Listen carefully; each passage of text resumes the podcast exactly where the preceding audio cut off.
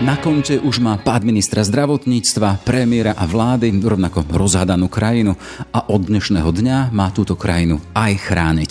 Chrániť pred COVID-19. Ruská vakcína Sputnik V.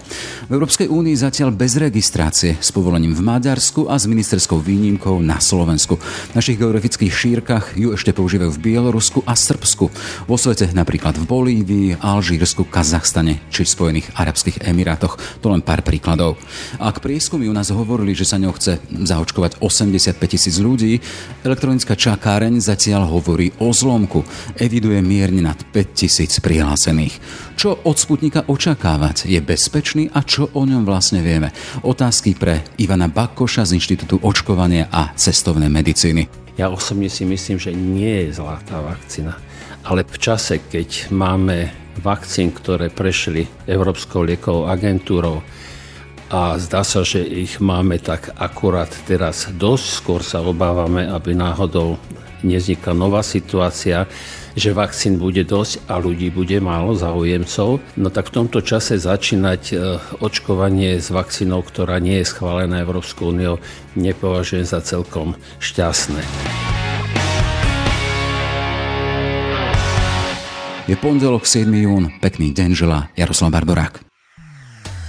Ráno nahlas. Ranný podcast z pravodajského portálu Aktuality.sk. Naše podcasty vznikajú vďaka vašej finančnej podpore. Môžete nás podporiť cez službu Actuality Plus už od 99 centov za týždeň alebo od 3,60 za mesiac. Všetky možnosti nájdete na webe Aktuality.sk lomka plus. Počúvate podcast Ráno nahlas. Zelená pre ruský sputnik v podobe jeho uvoľnenia pre očkovanie a infektolog Ivan Bakoš z Inštitútu očkovania a cestovnej medicíny. Vítajte v Rán na hlas. Dobrý deň, prajem. Agresor či ochranca, tak to úplne napriamo sa spýtam. E, počuli sme toho, Sputnik už má za sebou aj tie obete, avšak skôr tie politické. Na druhej strane dostal u nás zelenú práve od dnešného dňa sa ňou dá očkovať. Čiže agresor či ochranca?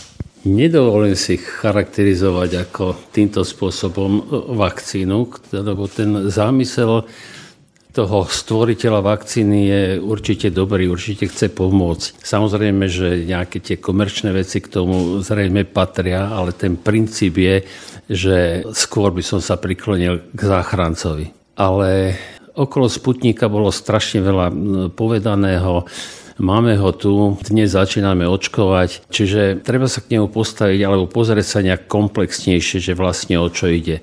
Lebo samotný dizajn vakcíny a to, ako sa vyvíjal a tá myšlienka je, je celkom skvelá. Odlišuje sa nejakými drobnosťami od ostatných vektorových vakcín.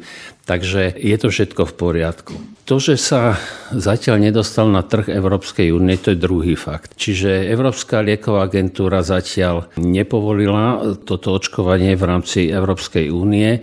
No, spomínali ste Maďarsko, spomínali ste Slovensko už od dnes, že sme štáty, ktoré teda e, povolili inou cestou očkovanie.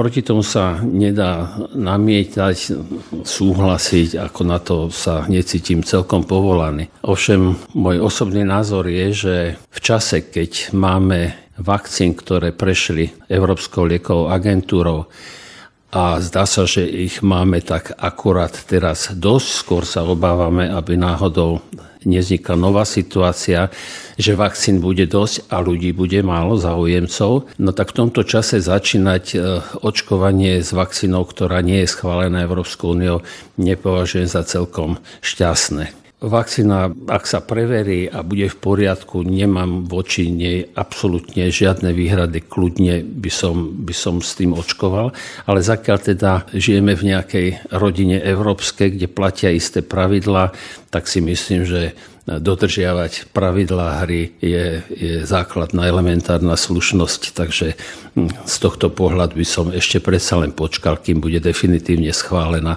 alebo neschválená Európskou liekovou agentúrou. Tá najdôležitejšia, najdôležitejšia otázka a problém teda, či je bezpečná. Chcem sa spýtať, sme na inštitúte očkovania, vašom inštitúte očkovania.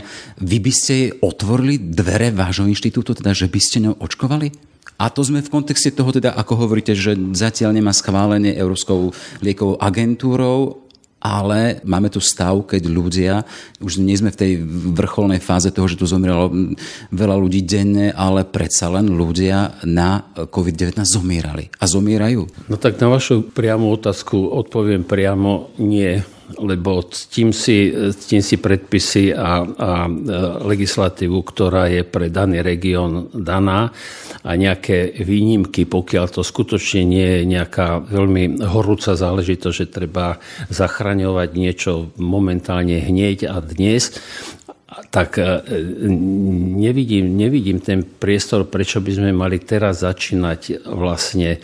Ja osobne s tým nie som stotožnený a teda na vašu otázku, či som otvoril dvere. Samozrejme, dvere otvorí, rád sa o tom porozprávame, vysvetlíme si veci, ale by som to neočkoval. Na druhej strane teda ale ešte predtým ste povedali tu teda, že tá samotná vakcína Sputnik splňa tie klasické kritéria dobrej vakcíny.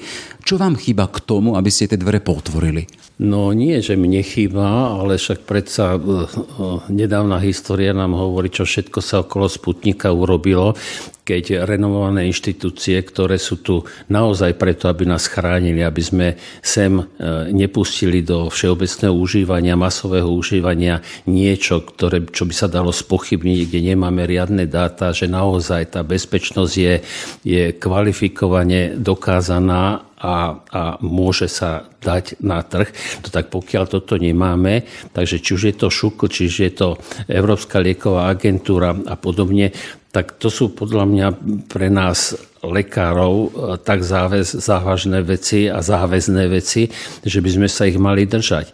Existuje súhrn charakteristických vlastností, ktoré, ktoré má jasne stanovené, čo môže tak. Je tam, je tam kvalita vakcíny, čo sa týka bezpečnosti, čo sa týka účinnosti. No ale pokiaľ nie je toto deklarované výrobcom, ktorý sa uchádza byť na trhu so svojou vakcínou, no tak e, zatiaľ predsa nemôžem ani ja sa vyjadriť, že či si myslím, že je bezpečná, alebo nie je bezpečná.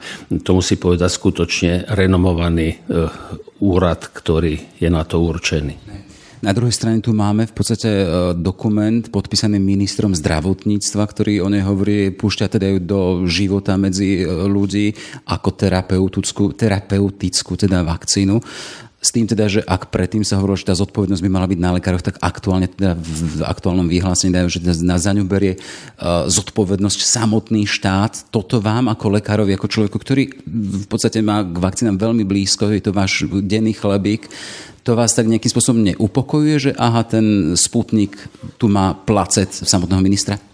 No nie, neuspokojuje, lebo nezapadá to do štandardu e, vlastne legislatívnych procesov, ktoré sú dané pre, pre daný priestor, a to je Európska únia. Ale prosím, ak by to bola situácia, tak ako ste ju pomenovali, že ide o záchranu života okamžite, že nevyhnutne nemáme nič iné, musíme toto urobiť, tak samozrejme ten môj pohľad sa mení. Ale v tejto situácii aj tak si ja osobne neviem dosť dobre predstaviť, ako by som sa ja e, sprostil nejakej zodpovednosti, keď ja podávam pacientovi liek.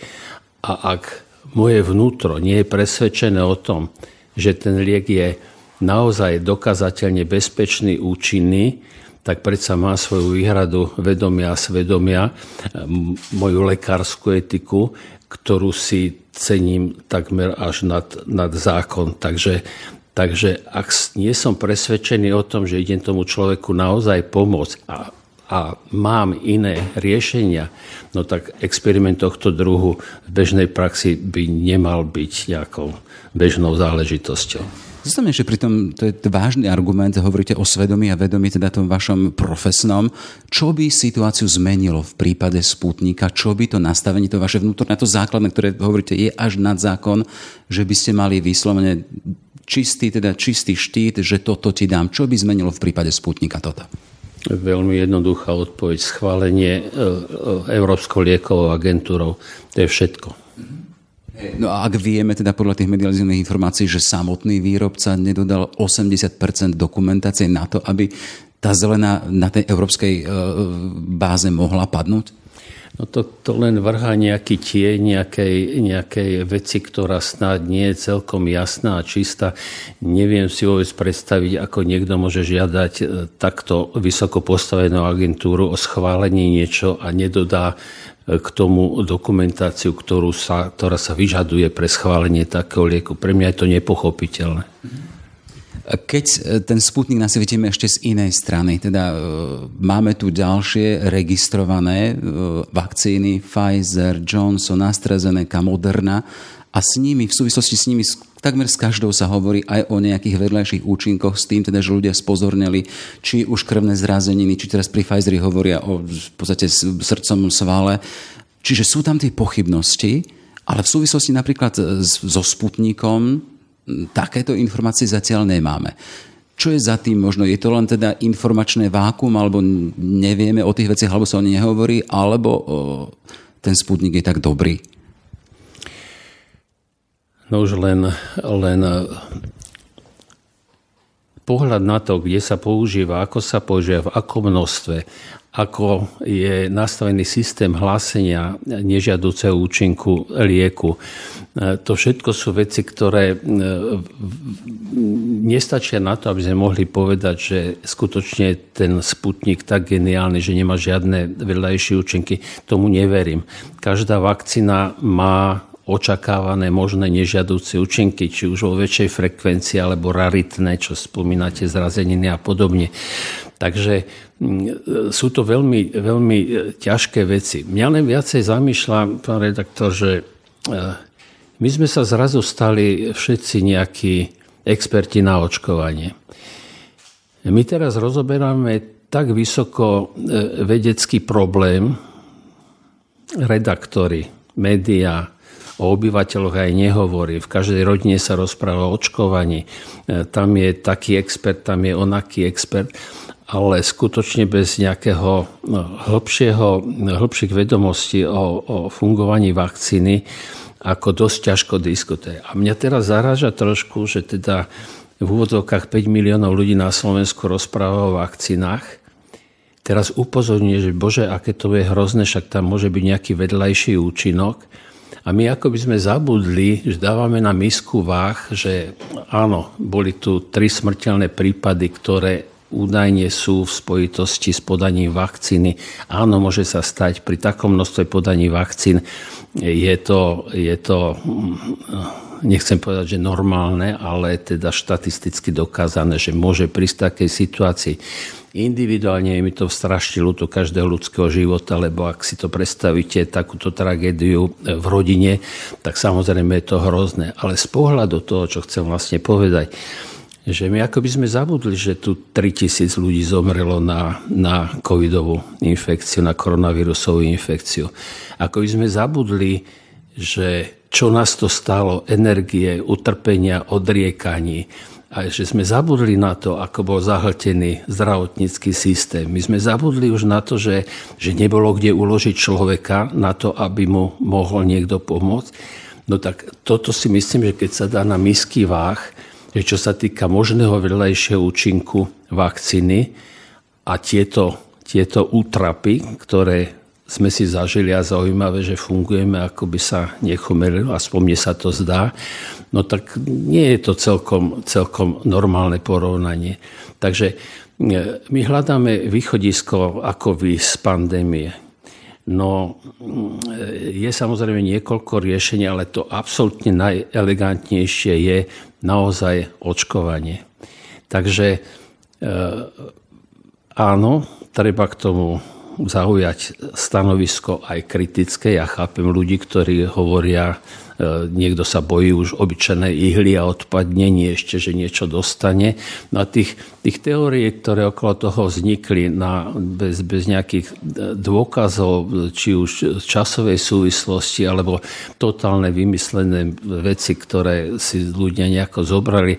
No každý sme nejaký iný a niečo si zoberieme, ale e, zdá sa mi strašne málo pozitívnych vecí, ktoré, sa, ktoré by sa mali rozprávať, opakovať a naozaj e, tých ľudí presvedčiť o tom, že jediná cesta z tohto je očkovanie. Ak si niekto myslí, že teraz pri uvoľňovaní postupnom že sme závodou a teda, že tie krivky vyzerajú veľmi dobre. No, vyzerajú, ale nie sme závodou. Ten vírus sem príde, my donesieme. Je, je čas určite nejakých vzniku nových variant toho vírusu.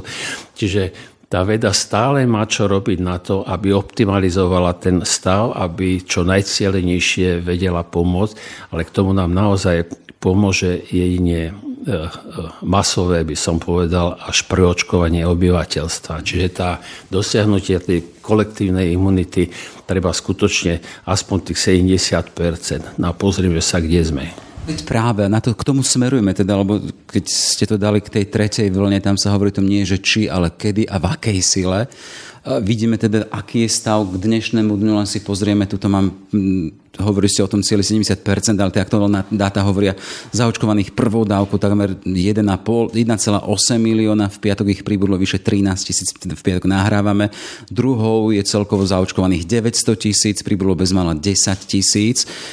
S čím si vyspáte ten fakt, že kompetentní sa obávajú, že sa u nás nebude mať kto očkovať? Len pripomínam, že tá e-čakáreň, ktorá je zriadená na to, aby sa ľudia prihlasovali, je takmer prázdna. Čomu to pripisujete? No pripisujem to tou situáciou, že sa ako situácia zlepšila, že sa veci uvoľňujú. No a tí, ktorí len trošku váhali, že či teda sa majú tak zaočkovať, no tak povedia, čo, na čo však je dobre, tak čo sa budem očkovať. Nehovorím o tých, ktorí sú teda presvedčení, že sa nebude očkovať, to je, to je iná kategória ľudí. No ale uh, tiež je to otázka, že, že ako vychovávať tento národ? Lebo v, v našej predstave slobody je, že ja si môžem urobiť teda pre moju osobnú slobodu, to je moje rozhodnutie a tak, ale toto sú veci, ktoré sa e, stále opakujú, že, že teda sloboda končí tam, kde ohrozuje človek druhého a tak. Takže e, zoberme si teraz to trošičku pomedzi Zoberme si príklad, ako sa správať, alebo ako ľudí, nechcem použiť slovičko donútiť, ale donútiť zamyslieť sa, že či to chcem alebo nechcem. No tak v cestovnej medicíne existuje, e, existuje alebo e, na svete existujú choroby, ktoré sú charakteristické pre istý región. Na to, aby sa nešírili ďalej, aby ľudia neochoreli, tak Svetová zdravotnícká organizácia urobila opatrenia a jednoducho nejakým spôsobom zasiahla do tohto systému. Hovorím o žltej zimnici. Je to vírusové ochorenie, ktoré je prenosné komármi. Situácia už 60, 50, 60 rokov je taká, že ten, kto cestuje do regiónu, kde je výskyt žltej zimnice, musí byť zaočkovaný proti tomuto ochoreniu, inak ho nevpustia dnu. Sú tam rôzne nuancy, ktoré nejdem teraz rozoberať, ale princíp je taký. Čiže ja vám z mojej praxe poviem, že príde sem človek, ktorý je totálny antivaxer. A tento vám povie, že on sa nechce očkovať ničím, asi nebude, on chce len žltú zimnicu. Na tomu poviem, tak ako v poriadku je to vaše rozhodnutie a prečo? No tak samozrejme preto, lebo sa chce dostať na safari treba, hej?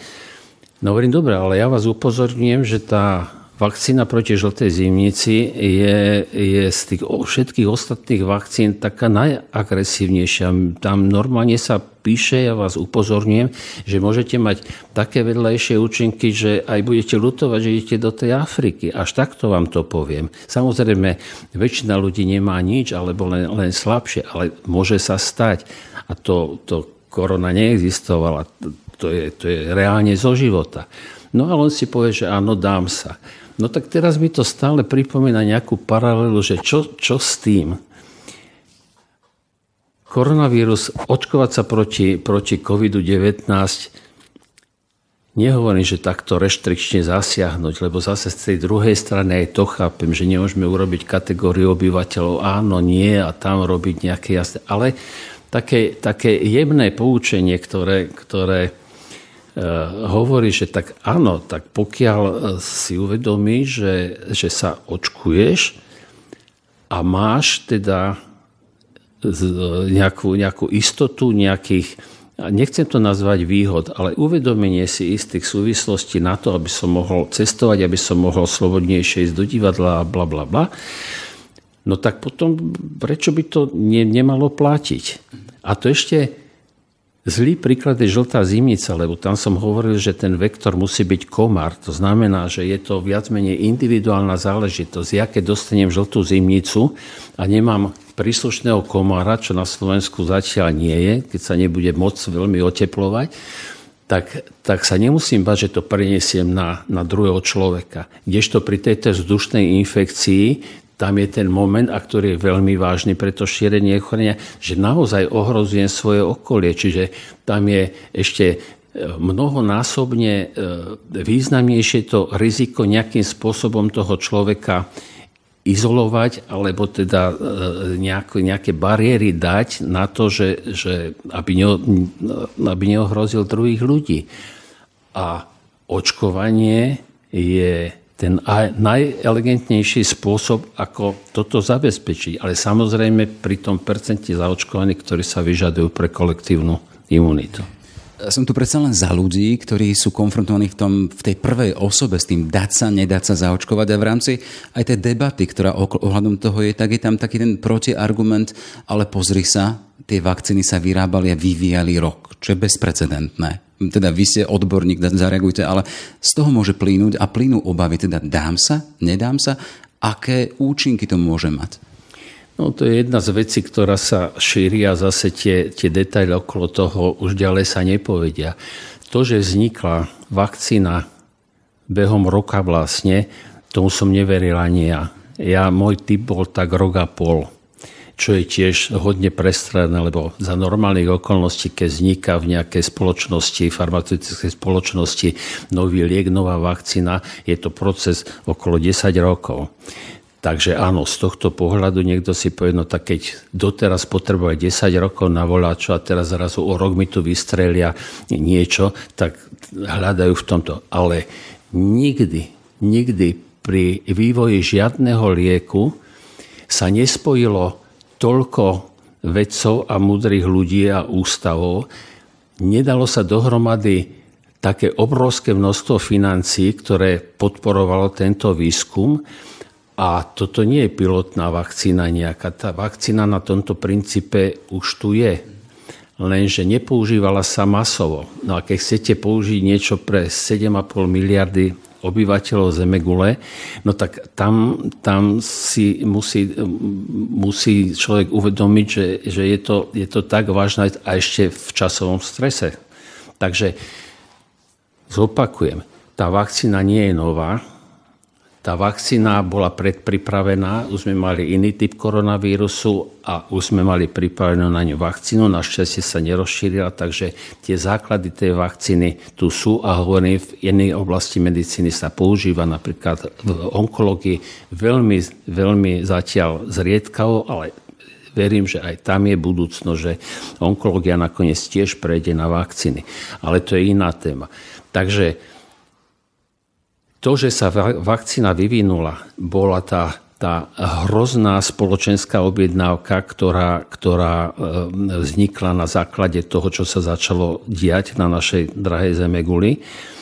To, že boli ochotní všetci ľudia spojiť sily. Oni nikdy predtým taká spolupráca medzi jednotlivými špičkovými e, pracoviskami nebola taká, že si zdieľali prakticky kontinuálne si zdieľali výsledky svojich, svojich bádaní a, a všetkého. Čiže naozaj nevydaná situácia, že takto sa táto, táto špička vedecká dala dohromady a že aj jednotlivé štáty e, ochotne do toho dali enormné množstvo peňazí, aby sa to dokázalo. Inak by to nešlo. Ale v každom prípade sa vrátime k tomu, teda, že tým problémom je dôvera alebo nedôvera k vakcíne v úvodzovkách, alebo sú teda rôzne, nehovoríme iba o jednej, ale ten tá báza tam je.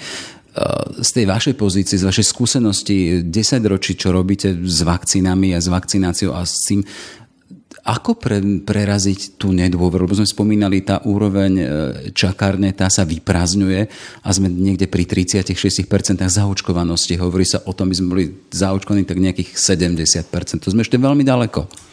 Možno keď som mal recept na toto, tak som fakt ako dobre na tom a, a určite by som prednášal na iných fórach, ale e, je to, je to dlhodobý proces a je to krok ku kroku. Ja s antivaxermi bojujem e, vôbec tak, ako sa ukázali tuto na, na Slovensku, tak odtedy stále máme, máme nejaké debaty a nechcem sa pustiť na vlnu toho, že, že s tým sa nedá a odmietím, alebo čo. Človek niekedy už naozaj bol unavený a, a tisíckrát opakovaná e, nejaká e, vec, nejaký nezmysel, ktorý tak, tak ho presvedčí, že áno, má, má pravdu. Teraz ten, kto váha, tak sa pod tlakom týchto vecí dá na tú stranu. E, je to, je to veľmi ťažké, ja na to nemám recept. Je to len trpezlivosť s každým sa rozprávať, e, dôkaz, pozitívne dôkazy toho, veď ak raz No ale tam je dôvera, dôvera v autority, ktoré by mali dokázať hovoriť o tých vakcínach, o tej potrebe ochrany toho obyvateľstva ozaj trpezlivo, presvedčivo, tak, aby bolo každému každému jasné, to je naivita, samozrejme, že nie každému, ale aby čo najviac ľudí naozaj pochopilo, že čo je to tá kolektívna imunita a aké sú obrovské výhody toho, že nemusíme ochoriť. Veď tých príkladov z histórie je strašne veľa, ale ani to im nestačí tak keď raz práve kiahne sa dosiahli e, ako e, vykinoženie a, a, a že neexistujú na tomto svete, no tak je to len vďaka očkovania. Takže to sú, to sú veci, ktoré, ktoré... Teraz viete, no mnohí hovoria, že áno, však, ale na čo už očkujeme, tie choroby tu nie sú a tak, no ale nie sú tu kvôli tomu, že, že proti tomu očkujeme. Tie detské očkovania plošné, nerad použijem na to slovičko povinné, lebo to už dráždi, tak to radšej volám, že plošné očkovanie no to má zmysel taký, že naozaj držíme tú chorobu niekde na úrovni, kedy nemá šancu sa prejaviť, lebo ten vírus, tá baktéria vlastne nemá na kom parazitovať, keď sme všetci odolní proti tomu. Takže Analytici spomínajú práve, že otvorenie očkovania proti covidu na tie mladšie ročníky otvoriť ďalšiu teda sféru, teda nejaký ďalší milión e, ľudí. Ale sa sem ešte vrátiť k tomu, vy ste spomínali e, tá úloha autorít, aj to je téma teda autorita, ktorej ľudia dôverujú, to sú aj tí všeobecní lekári, ktorí by mohli očkovať, ale tak sa zdá, že ani veľmi nechcú, alebo sa tomu zdráhajú. Čomu to pripisujete vy? Lebo to ľudia, ktorí, a hlavne možno starší, dôverujú svojim všeobecným lekárom. To sú tí, ktorí sa starajú o ich zdravie. No áno, tak tá história je jasná. Tak čo sa týka pozitívneho pohľadu na očkovanie, tak pediatri s tým nemajú, naši detskí lekári, až taký mentálny problém, ako majú všeobecní lekári. Všeobecný lekár je lekár, ktorý je postavený do, do obrovsky širokej dimenzie riešenia problémov zdravotných toho obyvateľstva. No a keď vie, že, že očkovanie má nejaké centrum alebo niečo, tak, tak jednoducho povieš, však chodte tam, on má, on má toho akurát dosť, ale nie, zase medzi lekármi je tá škála tiež e, taká, ktorí, ktorí radi vysvetlia, ktorí radi sa chopia toho e, v úvodzovkách, nepustia si toho pacienta zo svojho košiara kvôli takej veci, ako že aby to niekto iný zaočkoval, alebo takéto. Takže tých prístupov je strašne veľa, ale máte pravdu, že ten lekár je a mal by byť autoritou, zdravotnou autoritou pre toho e, nie klienta, ale poviem pacienta a mal by s ním debatovať a diskutovať tak, aby ho čo najviac uspokojil, aby ho urobil šťastným, aby bol zdravý, aby bol riadne očkovaný. No ale v čom je problém teda, že nie sme v tej, v, tej, v tej situácii? Je to záležitosť peňazí napríklad? Že nie sú motivovaní títo všeobecní lekári tým, že napríklad majú predsa len sú vyťažení, že nemajú to zaplatené? Nie, tam ma, tam ma nedostanete, pán rektor, lebo, lebo v zásade e, tá práca lekára je, je postavená na princípe, že nie, toto, do tohto nie. Len toto vysvetlenie, mňa to len zaujíma teda, že či by tu bola motivácia, keď boli zaplatení tí lekári všeobecní. Nie, ale človek sa nestáva autoritou, pretože je lepšie zaplatený. Takže tam za tým musí byť ďaleko viacej e, snahy a, a a ukážky toho, že, že mi na tom zdraví toho pacienta záleží, že on vypozoruje, že, že ten lekár E, sa vzdeláva, že vie mu vždy odpovedať, že je spokojný s, tým, e, s tými postupmi, ktoré má vždy, vie, kedy ho môže poslať alebo musí poslať už ďalej k špecialistovi, že to nie je nejaký lekár, ktorý robí nejakého, nejakého vyhybkára, ktorý hodí hneď pacienta na, na, na iné pracovisko a podobne. Čiže e, je to, je to vidím isté rezervy vo, vo výchove, e, v systéme, e, zdravotnom systéme ako, ako nie, toto, nie, toto sú, nie, toto sú veci, ktoré sú strašne zoširoka, lebo, lebo však o reforme zdravotníctva sa rozpráva 10 ročia. Neurobilo sa prakticky nič. Prakticky nič. Stále je tam status toho všeobecného lekára, stále tie nemocnice stále zadlžujú, tam, tam, sa, tam sa kumuluje stále nejaký dlh, štát to hasí, zaplatí, ten záujem nejak, nejak rozumne s tými peniazmi narábať e, nie je, lebo však čo aj tak sa to odloží, doteraz sa stále tie nemocnice odložili. Teraz sme videli, ako je to, keď sa stane takáto situácia, čo nikto nemohol teda predpokladať, ale že to rozdistribuovanie tej, tej siete a pomoci, čo sa týka špecializácií, je problematické. My sme zistili, že nemáme zrazu to a keď máme prístroj, nemáme ľudí, ktorí by to obsluhovali. Nie je to ako jednoduché. Ale o tom všetkom sa hovorilo, o tom sa vie. Ale toto, čo sa pýtate, že autority, ako no autority prestali byť autoritami tými, ako som čo ja v mojom veku, keď som prišiel ako odchovanie z Kramárov na jednotlivé kliniky, no tak tam boli prednostovia také autority, že vlastne on, on vystúpil, vystúpil zo svojich dverí na chodbu a ostalo tam ticho. Nie zo strachu, z úcty k tomu človeku, ktorý predstavoval a reprezentoval skutočne špecialistu, odborníka vo svojom odbore, bol ľudský, bol schopný riadiť tú kliniku. Skrátka, bol to pre nás pán Boh. No, dnes, keď si človek zoberie, sa tak nejak nivelizujeme, však ako každý môže povedať každému čokoľvek a ako nemá žiadnu bázeň E, si otvoriť ústa a, a rozprávať sa na úrovni nejakej, nejakej sociálnej siete a že tam dajú. Čiže tam vidím problém, že tá úcta voči tomu, kto si to samozrejme zaslúžia, ktorý to dokáže, tak si myslím, že to nám trošku odchádza. Došli sme v podstate k tomu, že aj tá dôvera k vakcíne ide cez dôveru k autoritám, ale hovoríte, že tie autority veľmi nemáme u nás. Čiže kde skončíme, teda keď sme v kontexte toho, teda, že máme tú pandémiu, ktorá sa nám zdá, že odchádza, ale hovorí sa o tretej vlne, aby sme prišli k tomu, budeme sa musieť preočkovávať napríklad v ďalších rokoch? Nikto to nevie teraz odpovedne povedať, lebo nie je dostatočný čas na to, aby sme vyhodnotili všetky dáta, ktoré teraz bežia v širokých e, skupinách ľudí, je, je, to, je to sledované.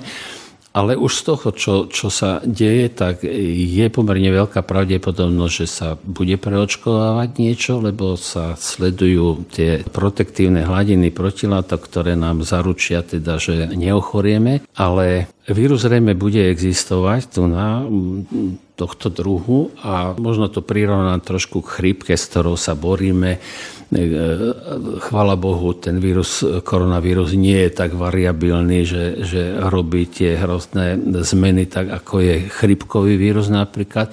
Na druhej strane zase klinický obraz a, a s tým spojené problémy u koronavírusu sú, sú ďaleko väčšie. Možno keď sa v úvodzovkách premorí obyvateľstvo preočkuje, tak budú menšie. Naozaj toto je otázka budúcnosti.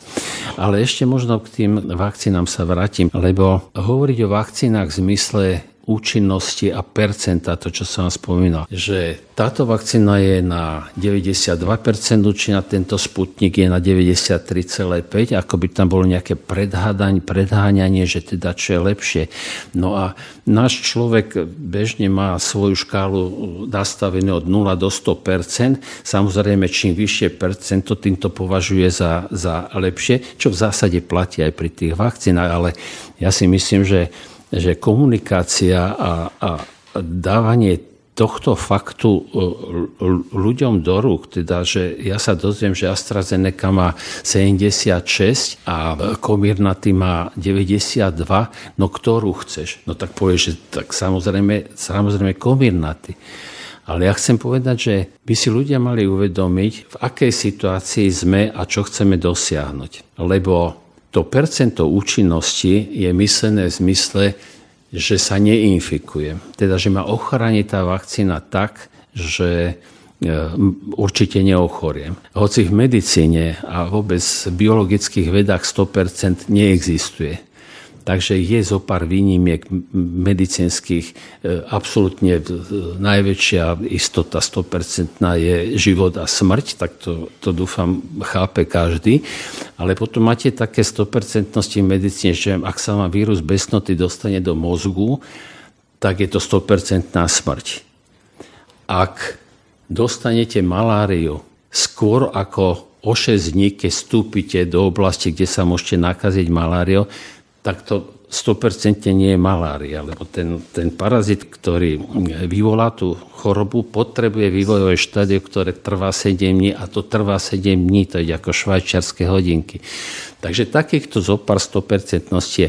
Ale čo sa týka vyhodnocovania účinnosti, pravdepodobnosti výskytu nežiaducich účinkov a, a podobných, tak tamto neexistuje. Treba si uvedomiť, každý by mal zobrať vakcínu, ktorá mu dojde pod nos, lebo už takto ide, že tie vakcinačné centra pomaly budú mať tak, ako už sme tak v komfortnej situácii, že dokonca aj z ministerstva sa ozvia, že budú si môcť ľudia vybrať. No ale nie, my sme boli v pandémii, kedy každý mal byť zaočkovaný so schválenou vakcínou Európskej liekovej agentúry bez ohľadu na to, či je to ten, onen, alebo ten tretí, alebo štvrtý.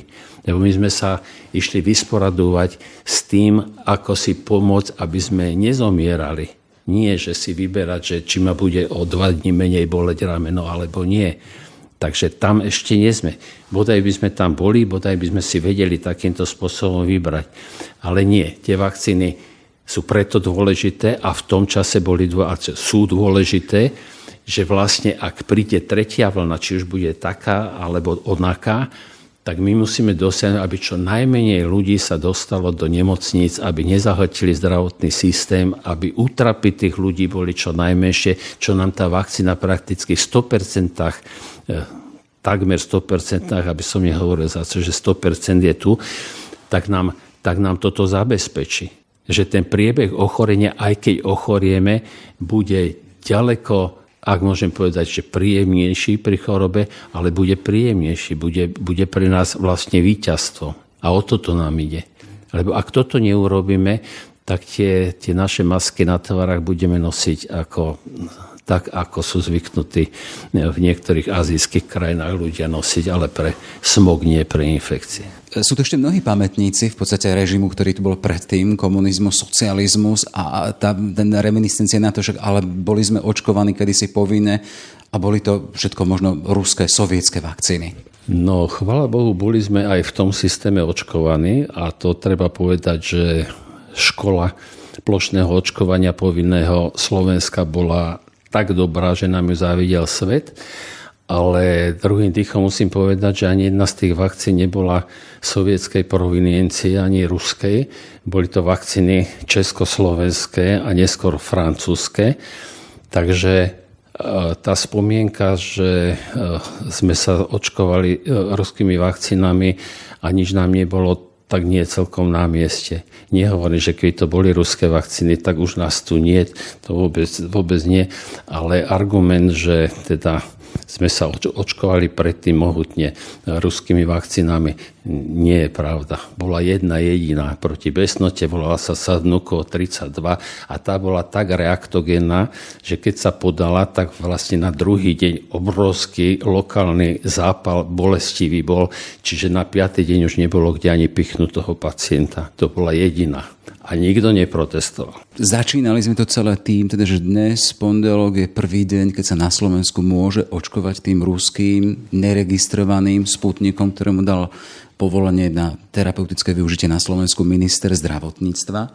Ako to máme zobrať? Je to v tom kontexte, čo hovoríte vy pre tou treťou voľnou alebo pre tým, po tou prioritou, že v podstate bojujeme až so smrťou alebo s ohrozením smrti. Máme to brať ako jednu z nových možností a v danej situácii, keď je výnimočná situácia, to bude teda ako čosi, čo môžeme uvítať, alebo ľudia buďte predsa len veľmi ostražití a to vaše rozhodnutie nech je naozaj teda choďte radšej za tým, čo je registrované. Pane, to nesúhlasím s tým, že je výnimočná situácia v dnešnej dobe, keď, keď tie parametre e, infekčnosti chorých, hospitalizovaných idú smerom dole, to nie je e, situácia teraz na to, pri, pri existencii iných vakcín, ktoré prešli všetkými procesmi, ktoré majú, že by to bola situácia, že teraz potrebujem e, umiestniť ďalšiu vakcínu, ktorá má či už takú pochybnosť alebo onakú pochybnosť. Skrátka, neprešla e, všetkými legislatívnymi úkonmi, ktoré by umožňovali, aby som takto bez problémov mohol povedať, že áno. Ja osobne si myslím, že nie je zlá tá vakcína.